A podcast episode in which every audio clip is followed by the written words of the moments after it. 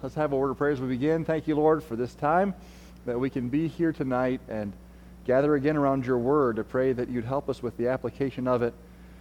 Lord, it's a blessing to be able to uh, fellowship, to encourage one another, uh, to be uh, brothers and sisters in Christ. And I pray that uh, the, the message from your word this morning we'd be able to further apply tonight. Help us, Lord, with this matter of keeping you at the center of our lives and of our families specifically. Uh, we pray for your blessing now in Jesus' name. Amen. Thank you. Have a seat. All right. Well, this has been uh, good to, to have a, an opportunity in the evening to break down things from the morning. We haven't always done it this way, but we've done it this way for, is it a year?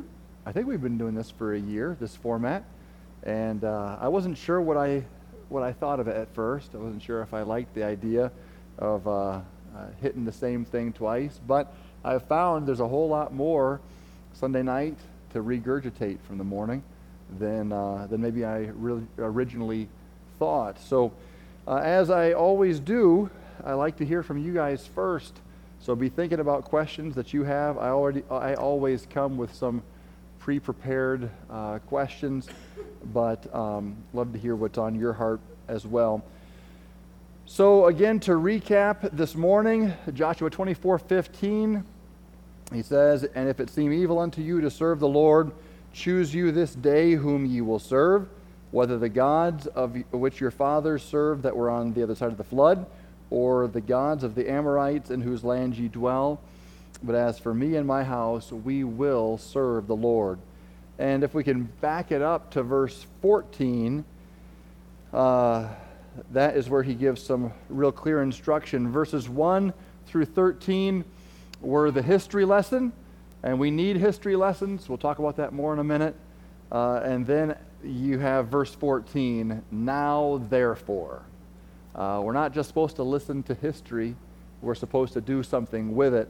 And that's verse 14. Now, therefore, fear the Lord and serve him in sincerity and in truth, and put away the gods which your fathers served on the other side of the flood and in Egypt, and serve ye the Lord.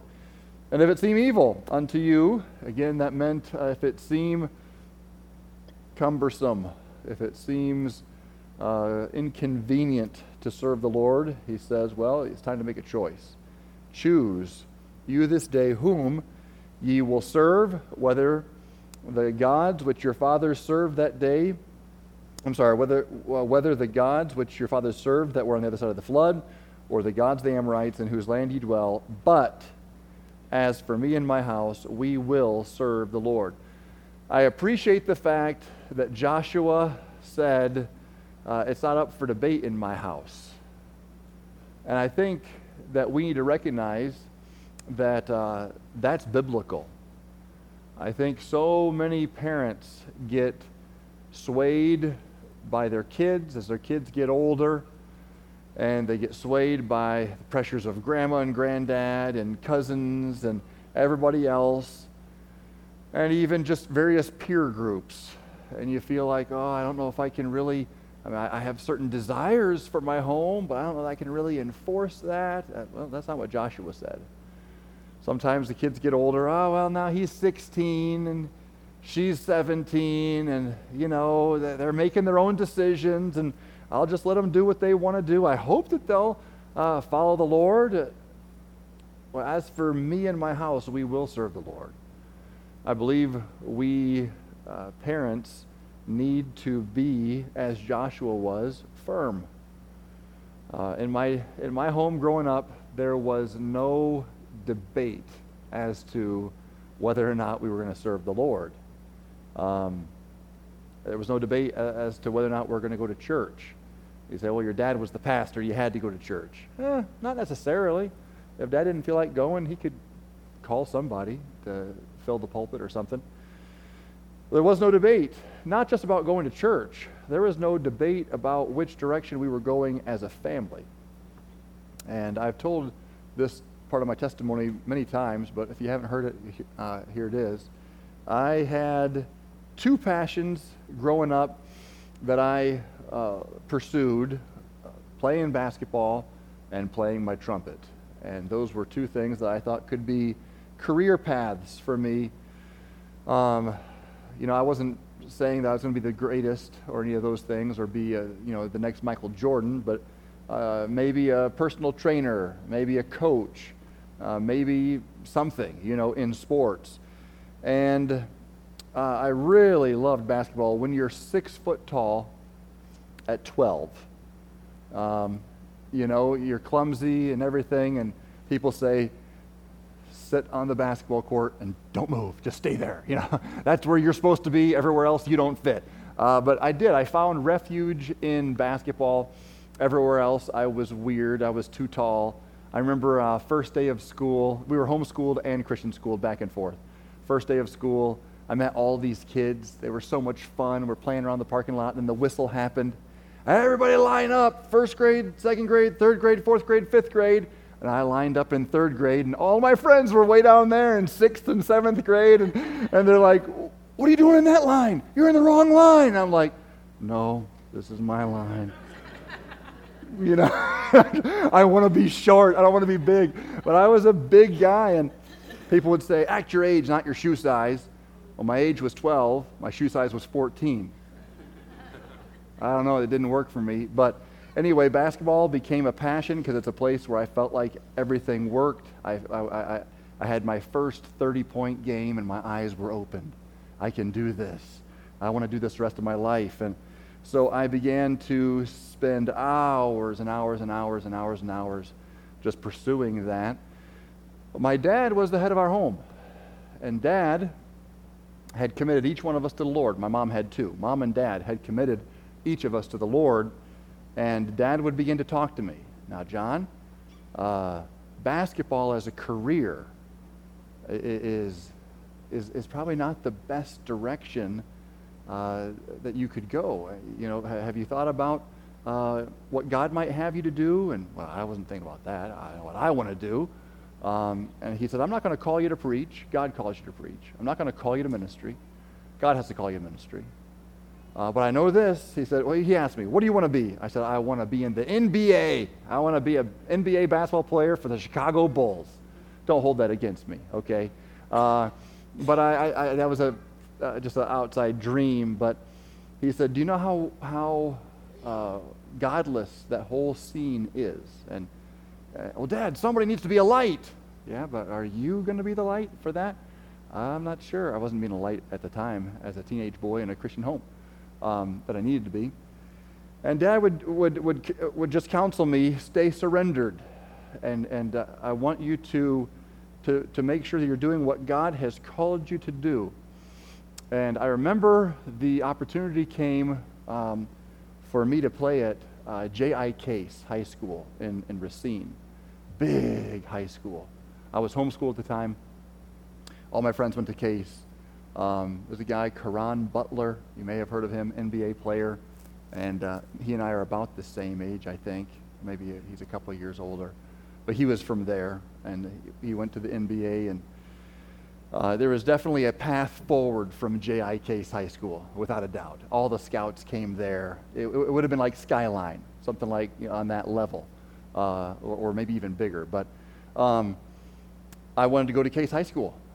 I thought, this is the ticket. If I can go to Case High School, everything changes. The coaching is different. The trainers are different. It's all, it's all headed the right direction. And I remember my dad saying, as for me and my house, we will serve the Lord. And putting you at Case High School, I just don't think that's going to be a good idea for you. Forget the future. How about the now? Like, are you going to be able to take a stand day in, day out with what's going on there. There was um, a plethora of temptations and garbage, and you guys know. Um, and Dad said, you know, we, we have a conviction. We want Christian education, and we want, at this point, home education. There was no Christian schools in the area at that point. The one we had gone to had closed, and uh, we were homeschooling out of conviction. And so Dad uh, effectively stood in my way and kept me from going to J.I. Case High School. And somebody says, oh, horrible. Your dad's a horrible person. How could he do that? He just kept you from accomplishing your dreams. No, no, I don't believe that. At the time, I did struggle with bitterness. I did. But I always knew where I was at spiritually, I wouldn't have been able to stand. I knew it. I knew what my temptations were. I knew what I was already allowing in my life. I, I, we were allowed to go down to the park and play ball with all the public school kids, and I didn't take a stand with those kids. Um, and I knew if I went to J.I. Case High School, I'm just going to get absorbed. I'm going to become whatever they are and do whatever they do. And my dad knew that too. And my mom knew that too. And uh, they stood in my way to pursuing what I wanted to do. Now, am I saying that basketball is terrible? And am I saying that if you go to the NBA, you're a horrible person, that no Christian should go to the NBA or no? No, not saying any of those things. You have to leave every single person to their walk with the Lord. But I know that's not what God wanted me to do, and I also know I wouldn't have made it. You know, well, what about Tim Tebow and prayer on the field?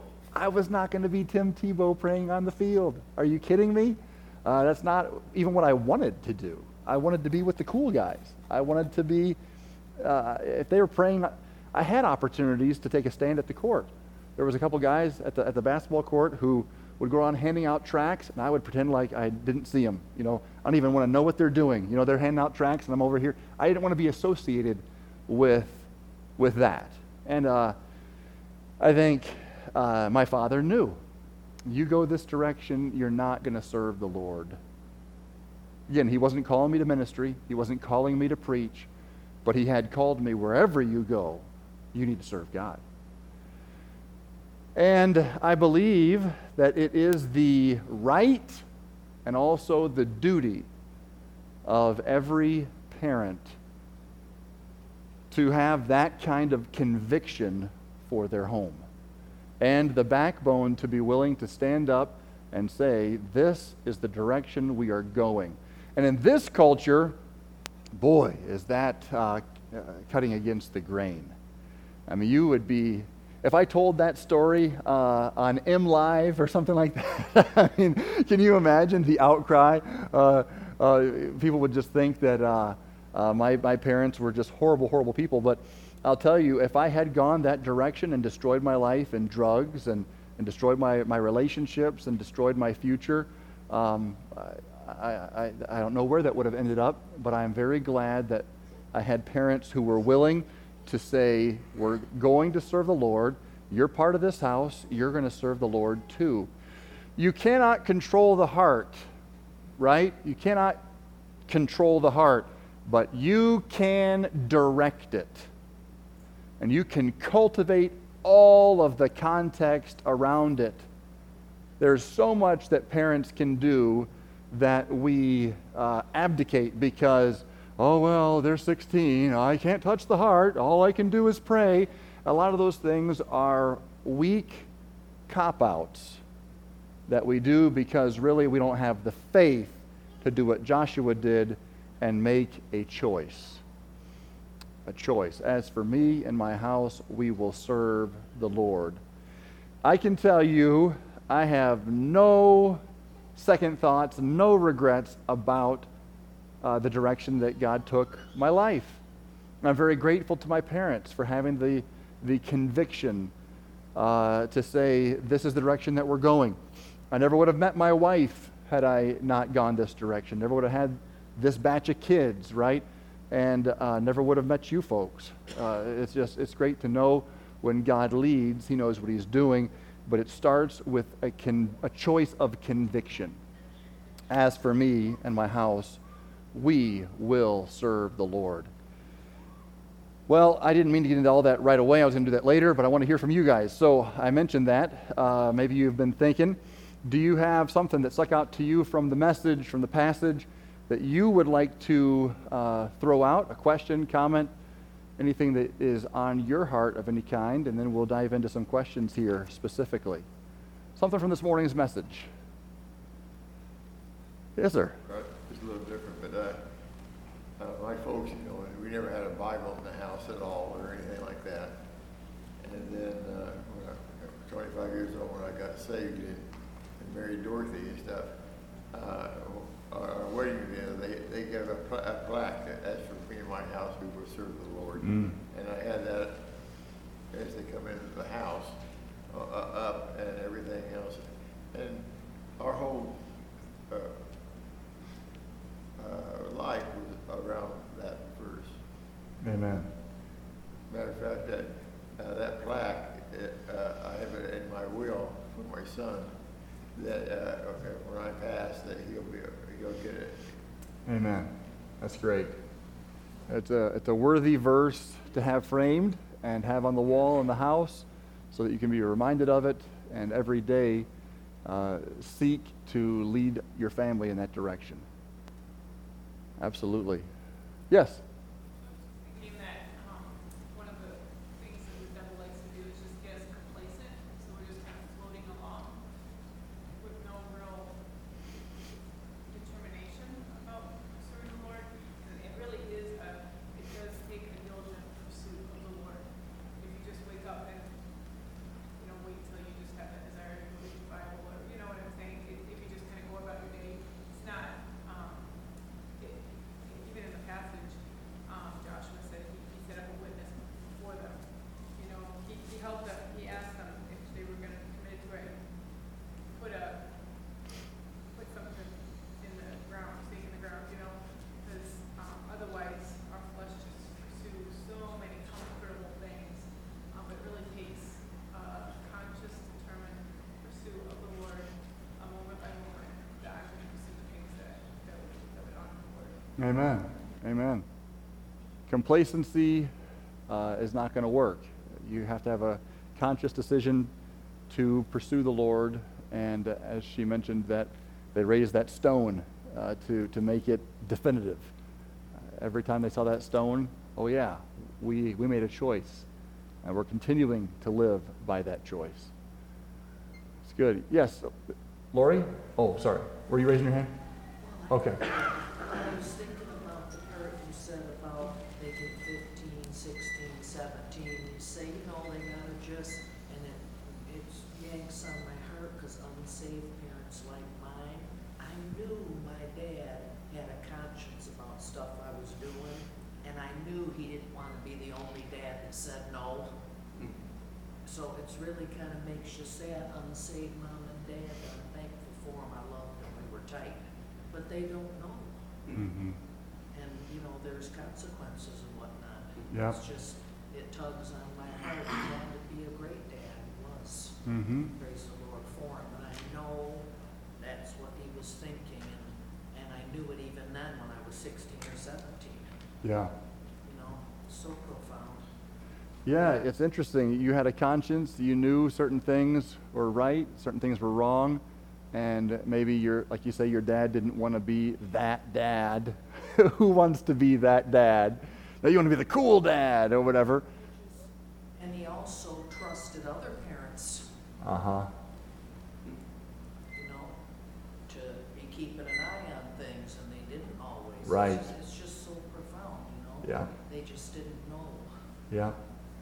And again, when, when, when folks are, when kids are 16, 17, 18, if the Lord doesn't have their heart by then, you know, I'm not saying it's a lost cause, but certainly there's going to be some uphill battles at that point. Obviously, you'd like to see them really surrendering to the Lord at 12 or earlier. But say it's you're 16, 17, 18, uh, and the Lord hasn't got their heart yet. What do you do? You just, well, they're, they're 16. No, you continue to say, you're in this household, you're under this roof. This is what we're doing as a family. Well, I have, it's a free country, I can do what I want. You can. But you're not going to do it from this roof. You're not going to do it from, from this location. And that's where people say, oh, my, what are you going to kick them out? No, no, not going to kick them out. I mean, they can walk out, but we're going to church. We're doing these things. We're going to have these priorities.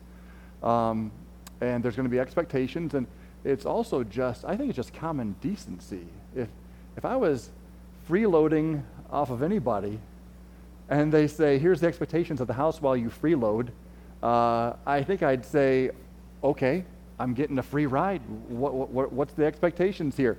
Um, And, and yet, with our kids, for some reason, we, we feel all this insecurity that if we really take a hard line and set a direction, now we're, we're being horrible parents. No. Uh, I, I'll tell you, to, to listen to a 16 year old as though they have all of the wisdom of the world, uh, that's, that's just plain stupidity. Um, you're 40, 45 years old, you got a 16 year old, whatever. Uh, God expects there to be some of the wisdom going that direction. But again, it takes conviction and faith like Joshua. But who was Joshua? Oh, just some guy that stood up when nobody else did. When 10 spies went into the land and said, We can't do it, we can't do it, abort, abort, abort. Joshua and Caleb said, Yes, we can, and we will win, and let's go get them. That's who he was. That's who he was, and he uh, it makes uh, perfect sense then that he was also the kind of father who said, "As for me and my house, we will serve the Lord." And he was saying that to people, as we pointed out this morning, who he knew had idols in their possession at that moment.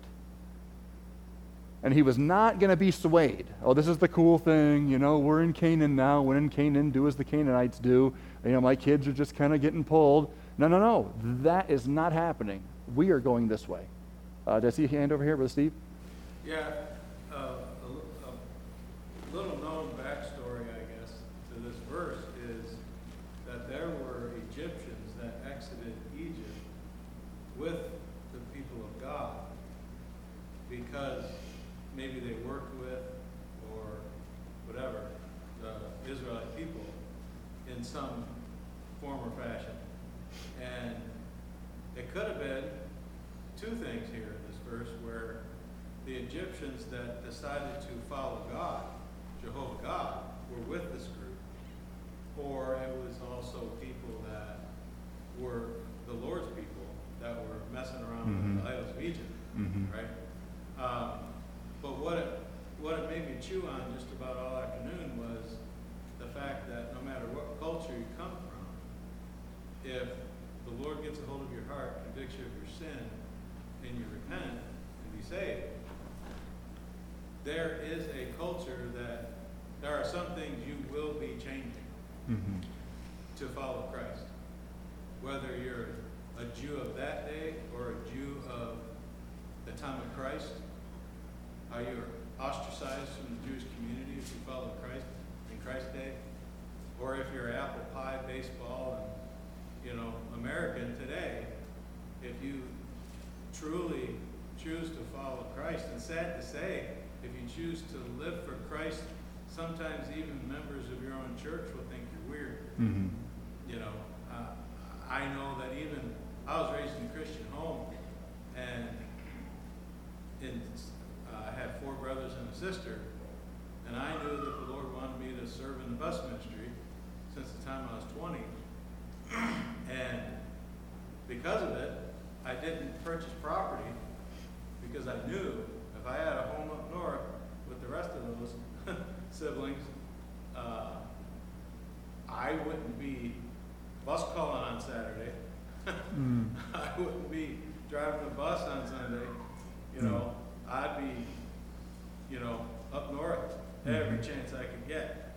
You know, now it's not bad to have a place if you have a place, but I knew my calling was that. Amen. Amen. Right? Yeah. Uh, and there's things you, if you choose to follow Christ, there, there, no matter what culture you come from, Yeah. there's things that are going to change. And I Yes. can remember early on in our marriage, my wife Laura, she said to me after about a year of uh, going to a church where the Bible was taught, um, she says, she says to me, we were out walking one day where we live, and she says, you know, I need to get rid of about half my wardrobe. Mm.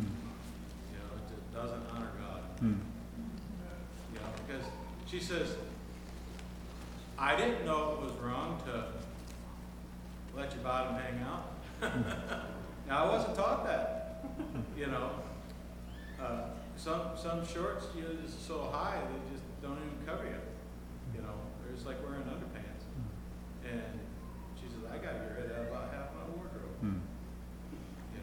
Yeah, as, as you serve the Lord, there are things you leave behind.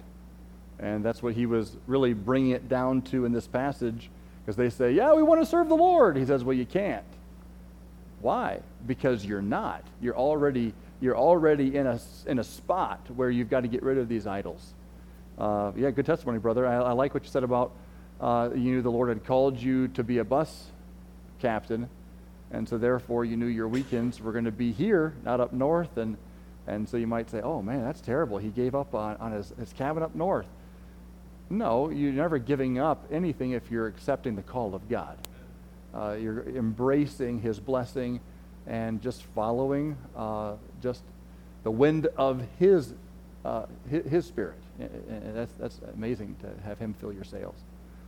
Some good thoughts here. Anybody else? Yes, sir. Um, I just have to say, uh, so for the verse, but as for me and my house, we will serve the Lord. Um, there's a while that I, I, really didn't like the verse. Uh, it just bothered me because I um, I want to serve Lord. I wanted my family to serve Lord, but I had two sons that, uh, that didn't, that turned away from the Lord. And uh, one of them, um, and, and, they, they both left home. Uh, one of them left home, um, ran off with a girl, but um, ended up repenting coming back to the Lord. And now he's serving the Lord and, and actually doing well. Amen. Um, but, uh, but still, when you say the verse, um, there's responsibility for the parents, and I know I've not, in a lot of ways, I've not been a good parent. Um, but I just wonder, so how much, how responsible are the parents, and how responsible are the, you know, the individuals to choose what they're going to do with their life? Very good question. So, how responsible is the parent, and how responsible are the individuals who are going to make the choice uh, of what they're going, who they're going to serve with their life? you know, I, I don't believe, so let's say, let's just go to the extreme here. You're, you're 85 years old, your kid is 55 years old, and goes off into some horrible direction. You oh, I failed as a parent. You know, uh, you know, probably not at that point. Well, let's rewind it. Uh, at what point are they just on their own? Uh, that, that is a hard one to, to delineate perfectly, but I will say this we are, as parents, totally responsible to set that course. And on my watch, in my house, uh, this is the direction we're going. Train up a child in the way he should go. This is another debated passage. And when he is old, he will not depart from it. Um, if we do that perfectly, which no one does, uh, yeah, I suppose that, that, that, would perfectly play out. We do see that some kids seem to be trained up in church and so forth, and, and uh, I still have some wayward years or, or whatever. And people will say, well, is, is Proverbs 22 6 a promise or not? Uh, well, I think the, this is my take, okay? Uh, I, I believe Proverbs 22 6 is found in the book of Proverbs, not the book of promises. I hope I didn't just mess everybody up. It is a proverb, okay? Doesn't mean there's no promises in Proverbs, but it is the book of Proverbs, and this is one proverb of many. What are proverbs? Proverbs are principles of truth or truisms. Um, the wringing of the, of the nose bringeth forth blood, and the churning of the milk bringeth forth butter. I mean, try it. Come here, Jason. Let's, you know, uh, uh, you know these are these are truisms, right? It's not necessarily um, uh, a, a, a, promise in the sense of like a, a New Testament promise or an Old Testament promise. Uh, the idea of that verse, as I take it, is the principle, the, the truism, the principle is as you train up a child in the way he should go, the general principle of that is they continue in it. So I would say, to the degree I do that, that would be the degree I'm expecting to see that.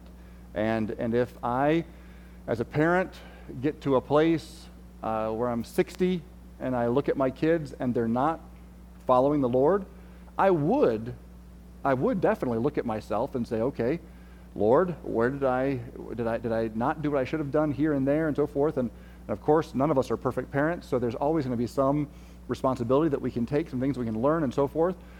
But then again, I was never trusting me the whole time. I was trusting him. So even if, if I'm 60 years old and realizing, oh, I failed here, there, and everywhere, I'm still just going to throw myself on the mercy of God and the grace of God and pray that God would still get a hold of that child and bring them back, back in.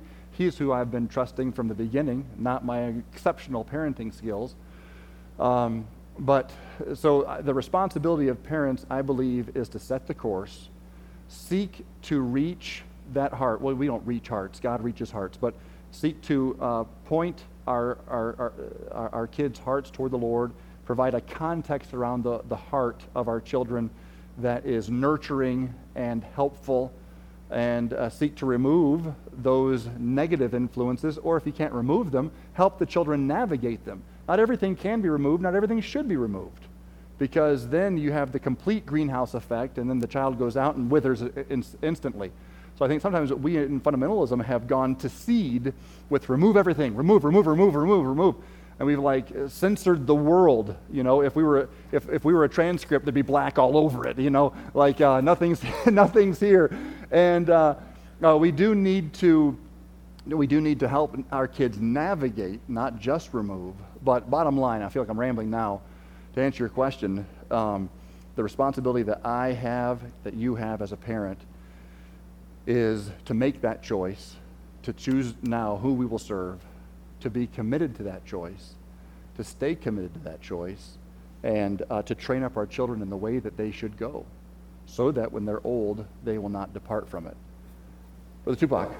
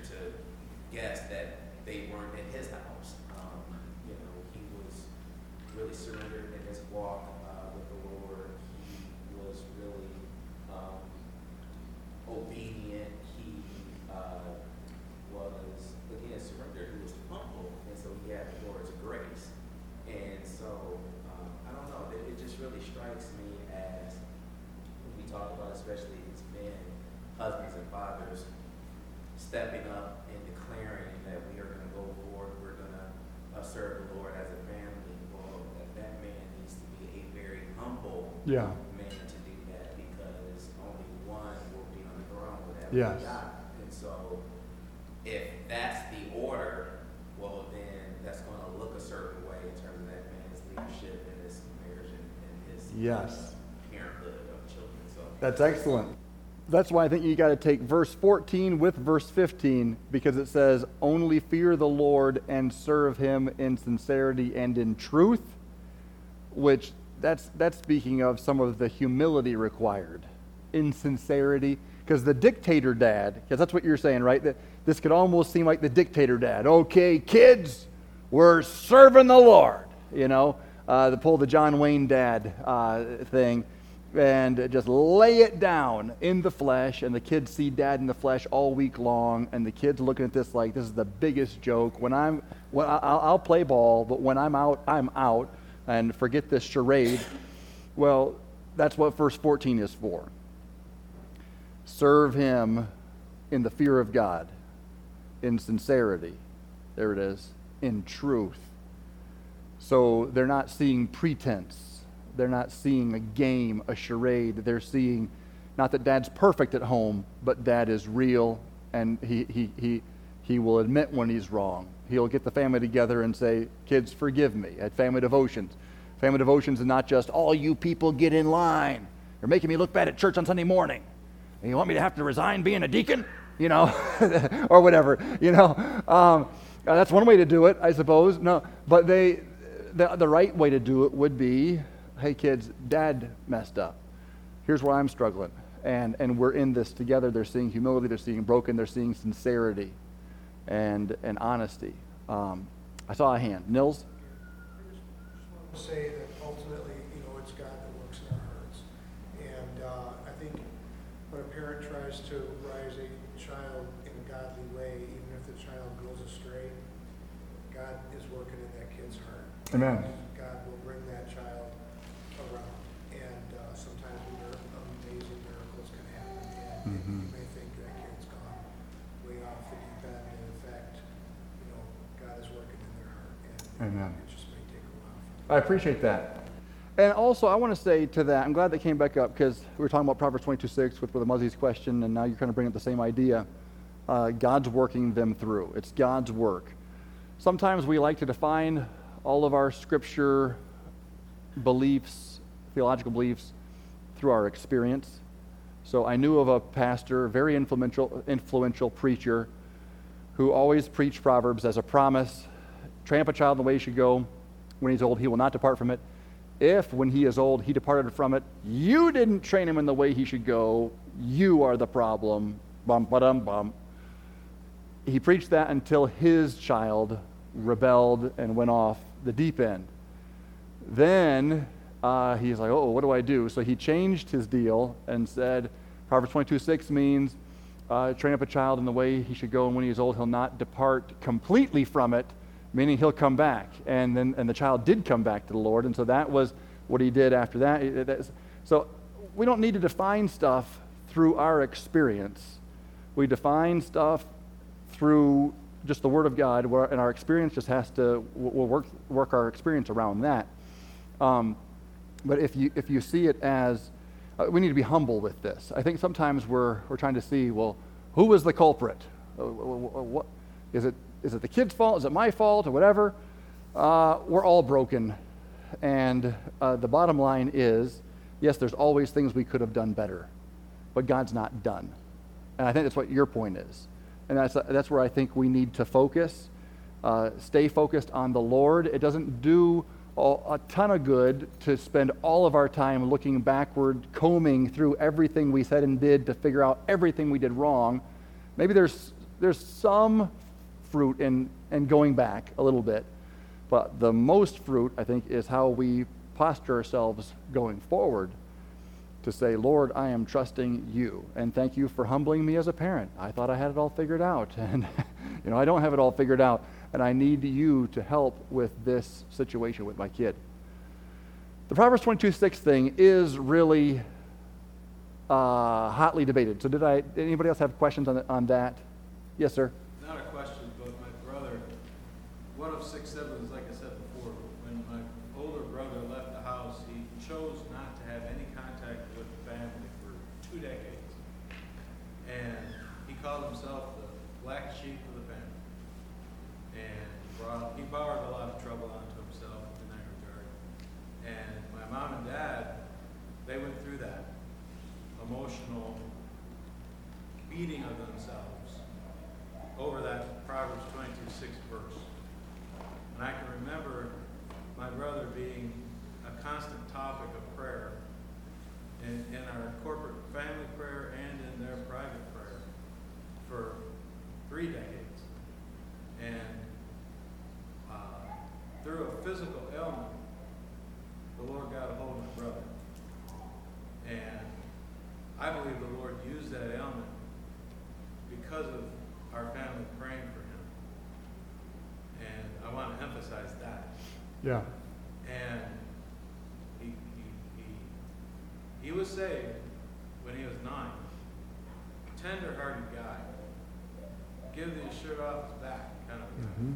But he was bitter. And when he, when he, when he gave his life back to Christ, dedicated his life back to Christ, he was so convinced He'd been away from God so long, he says, just in case I wasn't saved before, I want to get baptized. Just in case. and my dad and mom heard about it. And they came down from upstate to where we were to watch his baptism. And my dad bought him a new coat, cheered up, a ring, a pair of shoes. Hmm.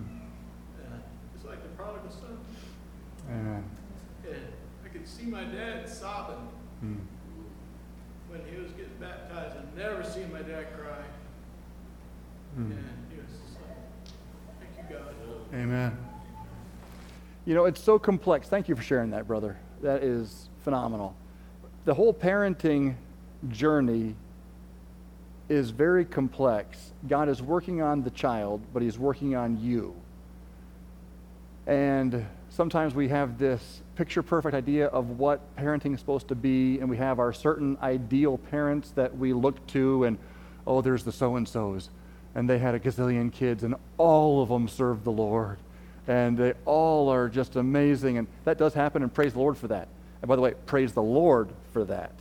Okay? The parents had a lot to do with it, but praise the Lord for that because it's a miracle anytime any child turns out in this world. God does have to, yes, He uses the parents. I'm not discounting that, but God has to work through that whole situation. But um, I know some really good parents, and I'm not trying to interpret based on experience. I'm just trying to help us navigate our experience. There are some really good parents whose kids have struggled. And God has a purpose in that. Not that God would ever ordain sin, but God, all the way through the Bible, you see that time after time, God uses sin to bring about spiritual purposes. And for some of us, if we have a pride problem, God may allow me, as a proud parent who thinks I've got everything going, God may allow me to have a, a, struggle with one of my kids that doesn't make sense. How's this happening in my home? As for me and my house, we will serve the Lord. And the Lord is really trying to break me. And He's allowing the devil to get at my child for a time. God's in control. Uh, I believe God does that, that sort of thing. I mean, I, a preacher friend of mine used to always joke from the pulpit um, that how do you put it? Uh, you know how much self you have for, that, that, God wants to deal with by how many kids he gives you. The more kids you have, the more self God needed to, something like that. And he'd go, ha, ha, ha. You know, well, there's actually probably some truth to that. I don't know. Uh, got, everything God does is for a specific purpose. He knows what he's doing, and he uses parenting, and he uses that brick wall with our kid. They're not getting it and I can't get them through. My wife and I have had talks where we have been at our wits' end. Nothing's working. And just hitting the wall. Throw up the hands. Where did we go wrong? What is going on? White flag. But that's of the Lord. White flag, hit the knees, couple by the bed with a Bible, crying out to God for their kid is exactly where God wanted you to be and it took this to get you there. You know, it's, it's just so complex. Uh, the whole th- thing, uh, how God works in families and all the things that He does is, a, is amazing. But Proverbs 22 6, I think, goes in with this proverb. I'm sorry, uh, Joshua 24 15. We are helping to set the direction. And there is responsibility. I didn't answer the second half of your question. Uh, is the kid, how much responsibility does the kid have? Well, in a sense, it's equal. I have my responsibility fully on my shoulders. They have their responsibility fully on their shoulders. God's working in them. He's working in me. Um, and, and, and, you know, they are going to stand before God on their, on their own two feet. They can't just say, Dad didn't do a good enough job of 20, Proverbs 22 6, so it didn't work for me. That's never going to stand. Uh, never. Now, you had every opportunity to follow the Lord, and, and, and you did not. Uh, these are good questions, good comments. Yes, sir. I think in so many areas of our life, we we appreciate going to others. Um, how am I going to, uh, to, to, grow discipleship? We look and we value that um, discipleship. But it's interesting how when it comes to your kids, sometimes there seems to be a little bit less um, openness to that. I remember though, uh, as my, both my wife and I are first generation Christians. Uh, some of you have heard this before, but Ross Levitt, I'll never forget it. 15 years ago, he's here, and he says to me, and we're in the car, I'm driving somewhere, I think we're going, I'm calling actually. And he said, Jason, I said, I have something serious to ask you. He said, while I'm here, my family's in Oregon. I need a big brother. I need a big brother that I can talk straight with and who's going to help keep me line and really help me process things because I see things here and I need to talk through that. And mom and dad and my siblings and my church, they're all in Oregon. And I said, I'll do that one condition. I said, you have to, you have to disciple me. He said, what do you mean? I said, my son's like three years old, and I want when he's 18 to be determined to have a buddy, a, a big brother who's going to help disciple him. And so I want my son to have that same desire. Um, and so help me to know how to be that help to him that he could be in, in line with this verse. That when he gets to be older, that he's he's still passionate and wants to know and serve the Lord. And and so we did. We had a mutual Bible study in that sense, and we had a mutual kind of accountability. And he helped me, and um, and, and and I took away lessons from that. But I wasn't. Um, I guess I wasn't afraid of that. I, I, I knew I had a need. Uh, I'm first generation Christian. So is my wife, and we've got a lot of principles, but how to execute this in the situation. So it was a Yeah. huge help. And Amen. I think that I looked to that, and um, I guess I would offer that as encouragement to others that are um, new parents. Hopefully, they are opening themselves up to go to others who've gone before them, and really that, that, that discipleship in that part of your life as well is just a huge help. Amen. On that note, that doesn't happen if people don't really feel loved and accepted. You know, if they're feeling like um, my kids are the bad kids at church. Oh no, it's Sunday.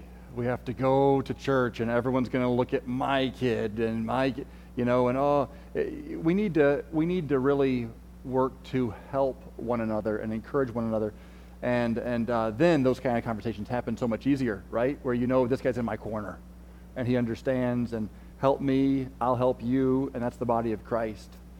Uh, I think all mothers, especially, struggle with insecurity about how are they raising their kids. And you look at other moms. I mean, my wife and I talk, and my wife sometimes like, "I'm doing a terrible job." I'm like, "No, you're doing a great job." No, I'm doing a terrible job. you know, uh, and you, my, all moms have probably had those days. Uh, and this is where I, I, I hope church can be an open, honest place for moms and dads to be able to just share. Look, I'm, I'm struggling right now, and you're not. Yeah, you really are, aren't you? You know, uh, uh, but rather helping and, and, and coming alongside. The uh, going back to uh, Tupac's um, comment about the dictator dad, because I, I definitely, I know for a fact, you, know, you hit on something. This verse is sometimes leveraged by dictator dads uh, and, and causing destruction in homes. That's not what we want. We don't want to go that direction. So, again, I already mentioned verse 14 helps to give context for verse 15. Dad should be humble and so forth. Um, uh, uh, but here's where I was wanting to go with that.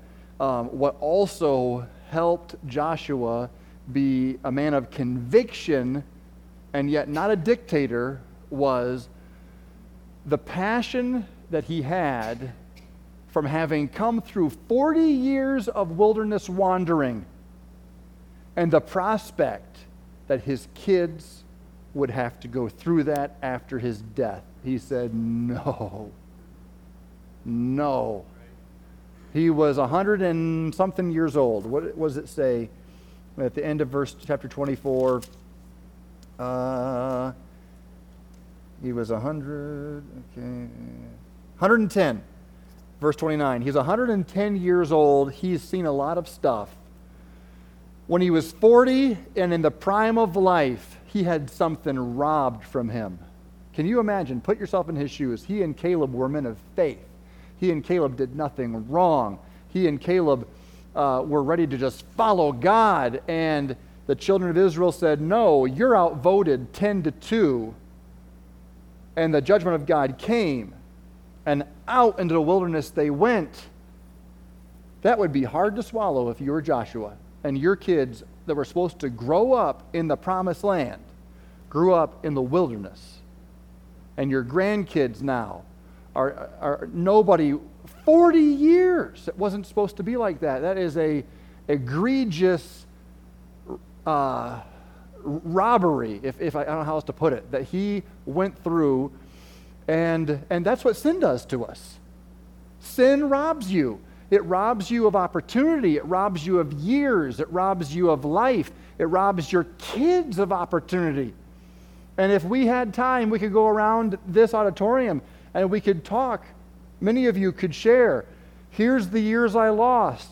and here's what it cost me, and here's what it cost my family. And I'm not trying to dwell on this so people will, will, will, will be discouraged because we want to focus on the grace and the goodness of God, right, of what He's done despite all of that. But all of us could talk about the cost of sin, and, and that should motivate us to take that stand that, that Joshua took. We've been there before, we've paid enough. We're not going back. And before he signed out of this earth and was translated to heaven, he made sure he said it in no uncertain terms As for me and my house, we will serve the Lord. We are not going to be caught with those idols, and you shouldn't be either. We have had enough wilderness wanderings. And that's something I think that uh, for us, us dads, I'll talk to the dads for a minute. Us dads, we struggle with our leadership because of our own guilt and insecurity, uh, our, our insecurity that comes from our guilt. And there's all kinds of vicious cycles that play in our, in our heads and in our souls. And it's hard for us to discipline our kids sometimes because the kid is doing exactly what we used to do. And you're like, how can I how can I discipline the kid for this? This is me. There have been times I have been in such agony trying to discipline my, my kid because all I can see is me. And I, I, I have failed my kid. They should not be where I was. I, I've let them right back. I've let them right back to where I was, you know. And sometimes you can just just retreat and just say, I can't deal with this. I just can't deal with this. And we just we just abandon. Dads will will abandon the situation and go AWOL. All right? And any dad has, has probably, probably every dad has done this at some point or another. Uh, but what do we need to do in those situations? We need to face that mirror that we're seeing and say, that's right, that is what I did. And I know what it cost me, but it stops here.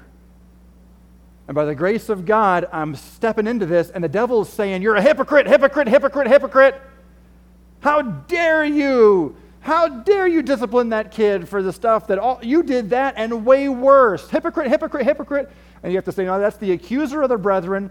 I'm not listening to the accuser. The accuser has done enough damage. It stops here and it stops today. And I'm not going forward and dealing with this because I am dictator dad who lays it down, who's got it all figured out. I'm going forward to deal with this humbly, broken,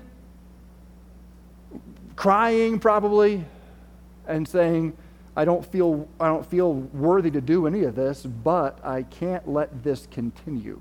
We have spent enough time in the wilderness. 40 years is way too long, and therefore I'm going to step into my responsibility as dad by faith. And I'll tell you, as a parent, a lot of the parenting, most of the parenting I'm doing, I, I am doing um, because I know who I've been called to be, not because I feel like I'm supposed to feel. Does that make sense? You know, I'm, I'm never like, oh yeah, I'm doing, I'm doing a great job. Let me just coach these kids through and whatever. And that's never how I feel. I always feel like I'm behind. I, I, should have this by now. I mean, I'm preaching to everybody else. Why can't I get this in my own home in this situation or whatever? Uh, and, and it's hard, but you can't focus on that. You focus on what has God called me to do in this situation. Uh, almost a military, I'm not a military guy. I, was never in the military. But isn't that what military men have to do? You guys who are in the military? You, if you have a rank and you have a position, you make the order, whether it feels good or not, you just step into it and you do what you're supposed to do. And so, as dads and moms, we need to step into the responsibility God's called us, setting aside the insecurity, setting aside the sin, the failure. It's all under the blood of Jesus. And by setting that aside, we're actually giving God an opportunity to stop this here, as opposed to it continues on. So, yeah, uh, Joshua, it's a convicting, it's a convicting passage, but boy, so helpful. Somebody else, yes, Cindy. I think even telling your kids those things like what you're saying. Yes. Um, often the one telling them, you know, I'm a sinner just like you. There's nothing about me that's above you. We are equals, but the Lord's given me a job to do. Mm. And do it.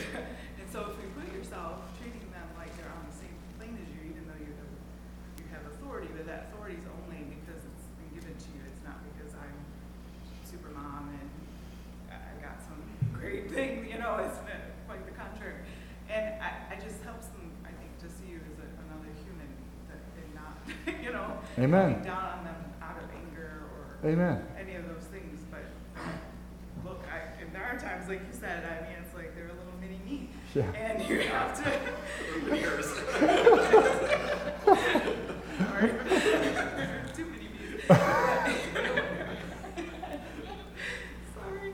But, um, you know, and I'll tell them, you know, I, I know how you feel because I do the exact Yes. same thing. You know, I Yes. have that exact same temptation. And so let's pray together and Yeah. let's get victory together and let's, let's get this. That's excellent. The line's drawn in the sand. There's no other place to go other than with the Lord. So Yeah. where else are we gonna, where else are we gonna go? Absolutely. That's excellent. So be honest in those situations. If you're tempted to say, I can't deal with this, I'd be hypocritical to deal with this.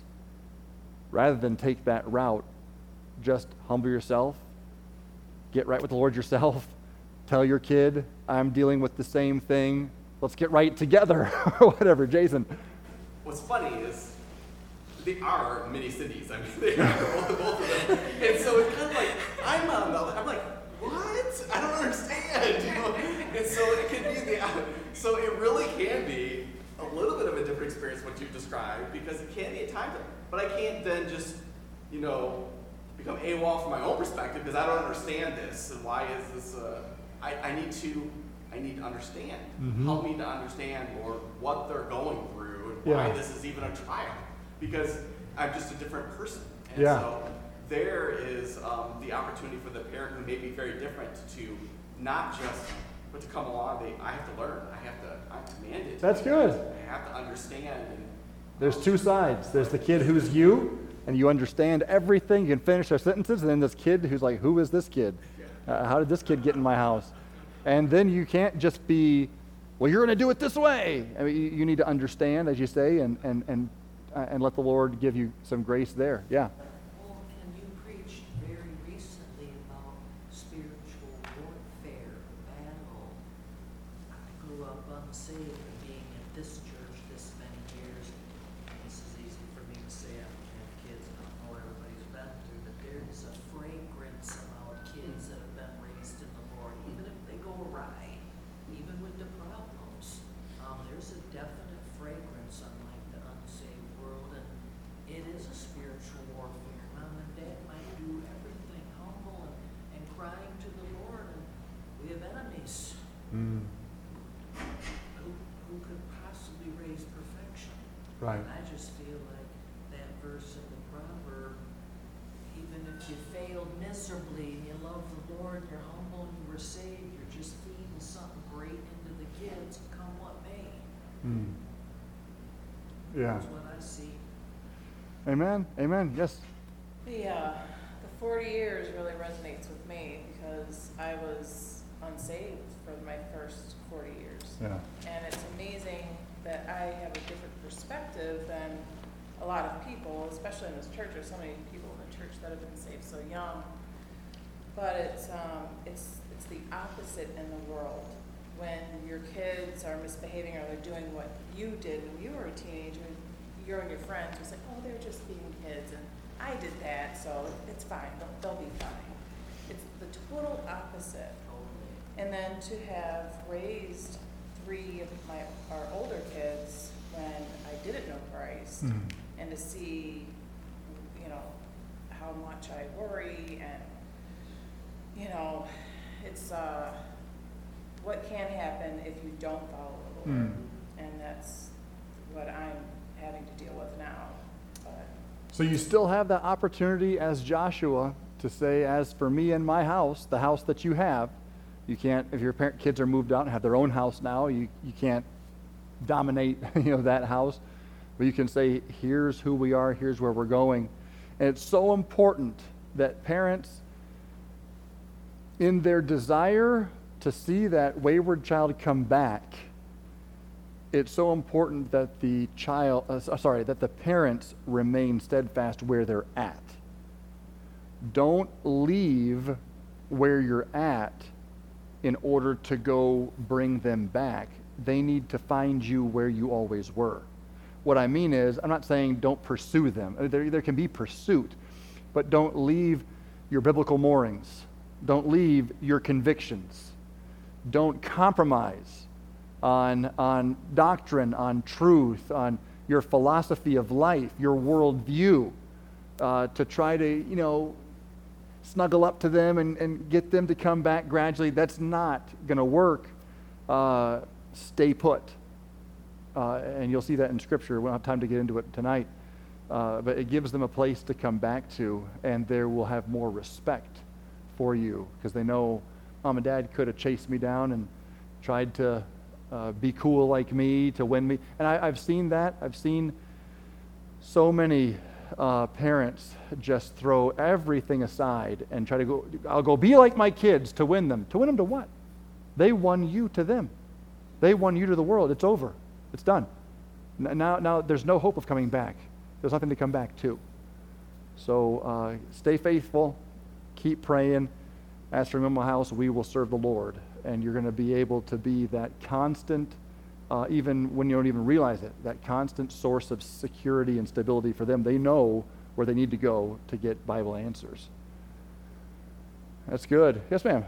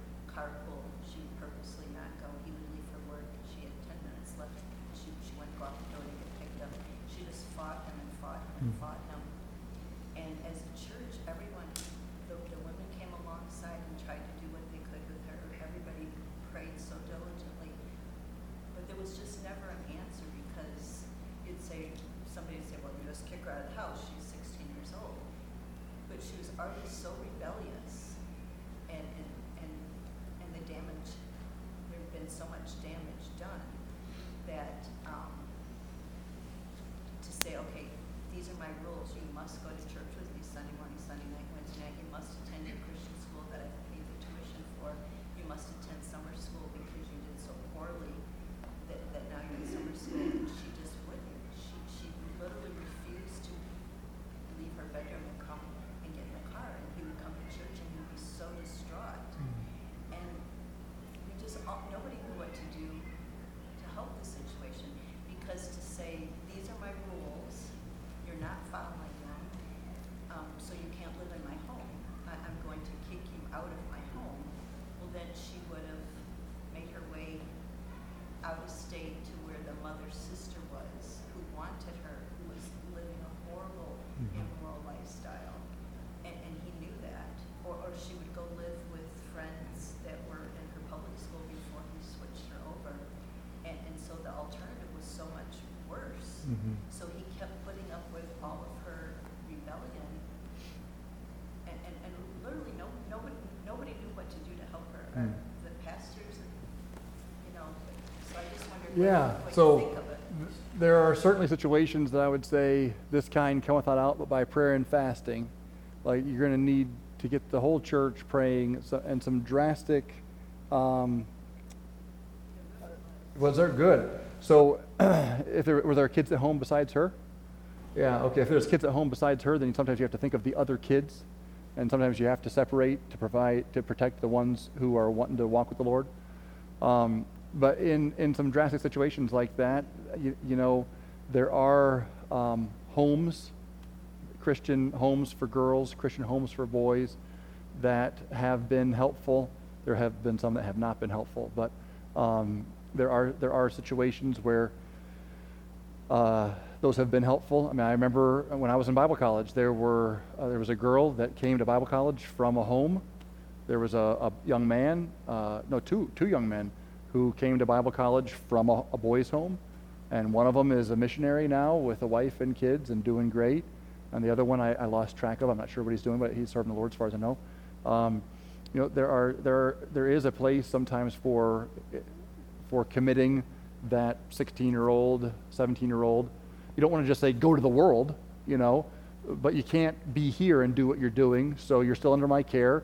So I'm going to put you in this, this home, this institution that will, that will help me come alongside me as a parent and maybe uh, you're, and you're trusting the Lord and you're having people pray because you can't even say that that's going to necessarily work. Uh, but those kind of things can be helpful. A change of scenery. The kid needs a wake up call, and the kid needs to, to really um, see what God has given them. That's why, uh, I'm sorry, not Proverbs, Joshua 24 started with a history lesson. Why did he start with a history lesson? Because he was speaking to rebels. That's who he was speaking to. He was speaking to elders and officers and all these people who had idols at home in their, in their houses. And so he starts with a history lesson to, to touch their consciences because he knew what was in there. There was a conscience, there was a knowledge of where they'd been. He starts with that to, to try to resonate with them. And then he brings it home. Now is the time to choose. Choose this day. And that choice needs to be for real, like go get rid of your idols now. Um, uh, and so, you know, that, that girl or people in that situation that are just diehard 16 year old rebel, I'm not going to church, I'm staying in my, in my house, hunger strike, whatever. Um, they may need to be in a place where they can get a dedicated lesson, you know, of here's how good God has been to you. Here's some perspective that you need on life. And, uh, but I, I would not personally, this is just me, I would not personally allow my 16 year old to just live in daily defiance week after week after week after week after week and just throw up my hands and say, there's just nothing I can do. Um, if my kid is 18 year old and still wanting to live at home, um, well, uh, you know, there's going to come there's going to come a place where there's there's a fork in the road that we're going to have to head to. And I'm not saying that you're mean. I'm not saying that we say you're no longer my son. None of that. Uh, I still love you, but as for me in my house, we will serve the Lord. Sometimes uh, kids run off to the military and military can be a great discipleship in a weird sort of way. It can be. Uh, um, my, uh, I've got family members that, that took a similar route, and uh, it can give you some very much needed perspective. Um, not that I would say uh, all kinds of perspective, right? Good and bad, but still. She didn't even go to the aunt's house and has not spoken to the father since, but Mm-hmm. I don't know if the home approach was ever, I don't know, I I like, and we're out of time here, but I like, as a parent, prayerfully, carefully leading things to decision, to crisis points. I am not a fan of just letting things just bump along. Just bump along, bump along, bump along forever, and we don't really know what's going to change. There's, no, there's nothing that's, there's no impetus for change. You know, um, I think it's good to, to try to bring things to that fork in the road where that's what Joshua did here. He brought this right to a fork. Here's everything that God has done for you. Now, what are you going to do about the, the, the idols in your closet right now? And he says, this day. Not, think about this, guys, pray about it, go home, talk to your wife, and, you know, uh, come back next Wednesday, you know, we'll talk again. No, he was about to go to glory. And he says, choose you this day. Maybe that's the evangelist in me. We only had seven days to ever get anything done, okay? Uh, but uh, sometimes that, it's good to have uh, some, some crises, points. We're, we're moving things to a decision. And we need wisdom because we don't want to do that arbitrarily, but we need to move with the Lord toward a decision. My dad, my dad did that with me several times where things would come to a point and uh, like for instance, I'll tell you one. Uh, we got to be. Uh, we're, ah, yeah, we're out of time. But uh, real quick, so basketball was no longer an option because I stayed homeschool, and the scouts never show up to homeschool basketball games. What do you know? Uh, so that was gone, and then there was uh, ho- um, there was trumpet, and in my senior year, I got a trumpet in uh, trumpet a left ear injury with my eustachian tubes. Something it was. They said I was born with an enlarged eustachian tube, and it messed things up so I still have a problem with it to this day. When I play trumpet, if I play too long, it'll bother me again. So I had to ditch the trumpet. I was the first chair trumpet player in the uh, senior symphony orchestra in Milwaukee, and I was done overnight. Um, so I'm graduating from high school, and I remember Dad was Dad uh, felt so bad that I wouldn't have a high school graduation because I was a homeschooler. So he called up a Christian school, a random Christian school in town and said, Can my son graduate with your school? I'm like, No, Dad, no. They're like, Yeah, yeah. At the end of the ceremony, we have a, a, our homeschool group. They do their thing at the end. He can just join in with them. And so I got a ceremony, but nobody knew me. I didn't know anybody. Hi, guys. You know, uh, got that done. Uh, it was it was uh, it was a good thought, but I anyway. So I remember Dad had me come into his office, and he told me later he was scared to death because he was going to ask me to go to Bible college at BCM, a small little Baptist college ministry. And he thought, John's not going to want to do this right now. He wanted to play trumpet, he wanted to play basketball. And, uh, but he laid it down. He said, This is what mom and I want you to do for one year. And this is what you're doing. And I said, Okay. Why not? I have nothing else to do. I'm bored. I'm not staying home. Uh, so one year at Bible college, sure, okay. Afterwards, he's like, Oh, I couldn't believe you just said okay. I thought we were going to have a fight. I didn't know what I was going to do. Oh, man. you know, but, um, but he, he, there were several things like that where he just kept bringing it to a point, and, and we need to prayerfully do that. And it needs to be of the Lord. But I think it's part of our parental responsibility. Well, 716. This has been great.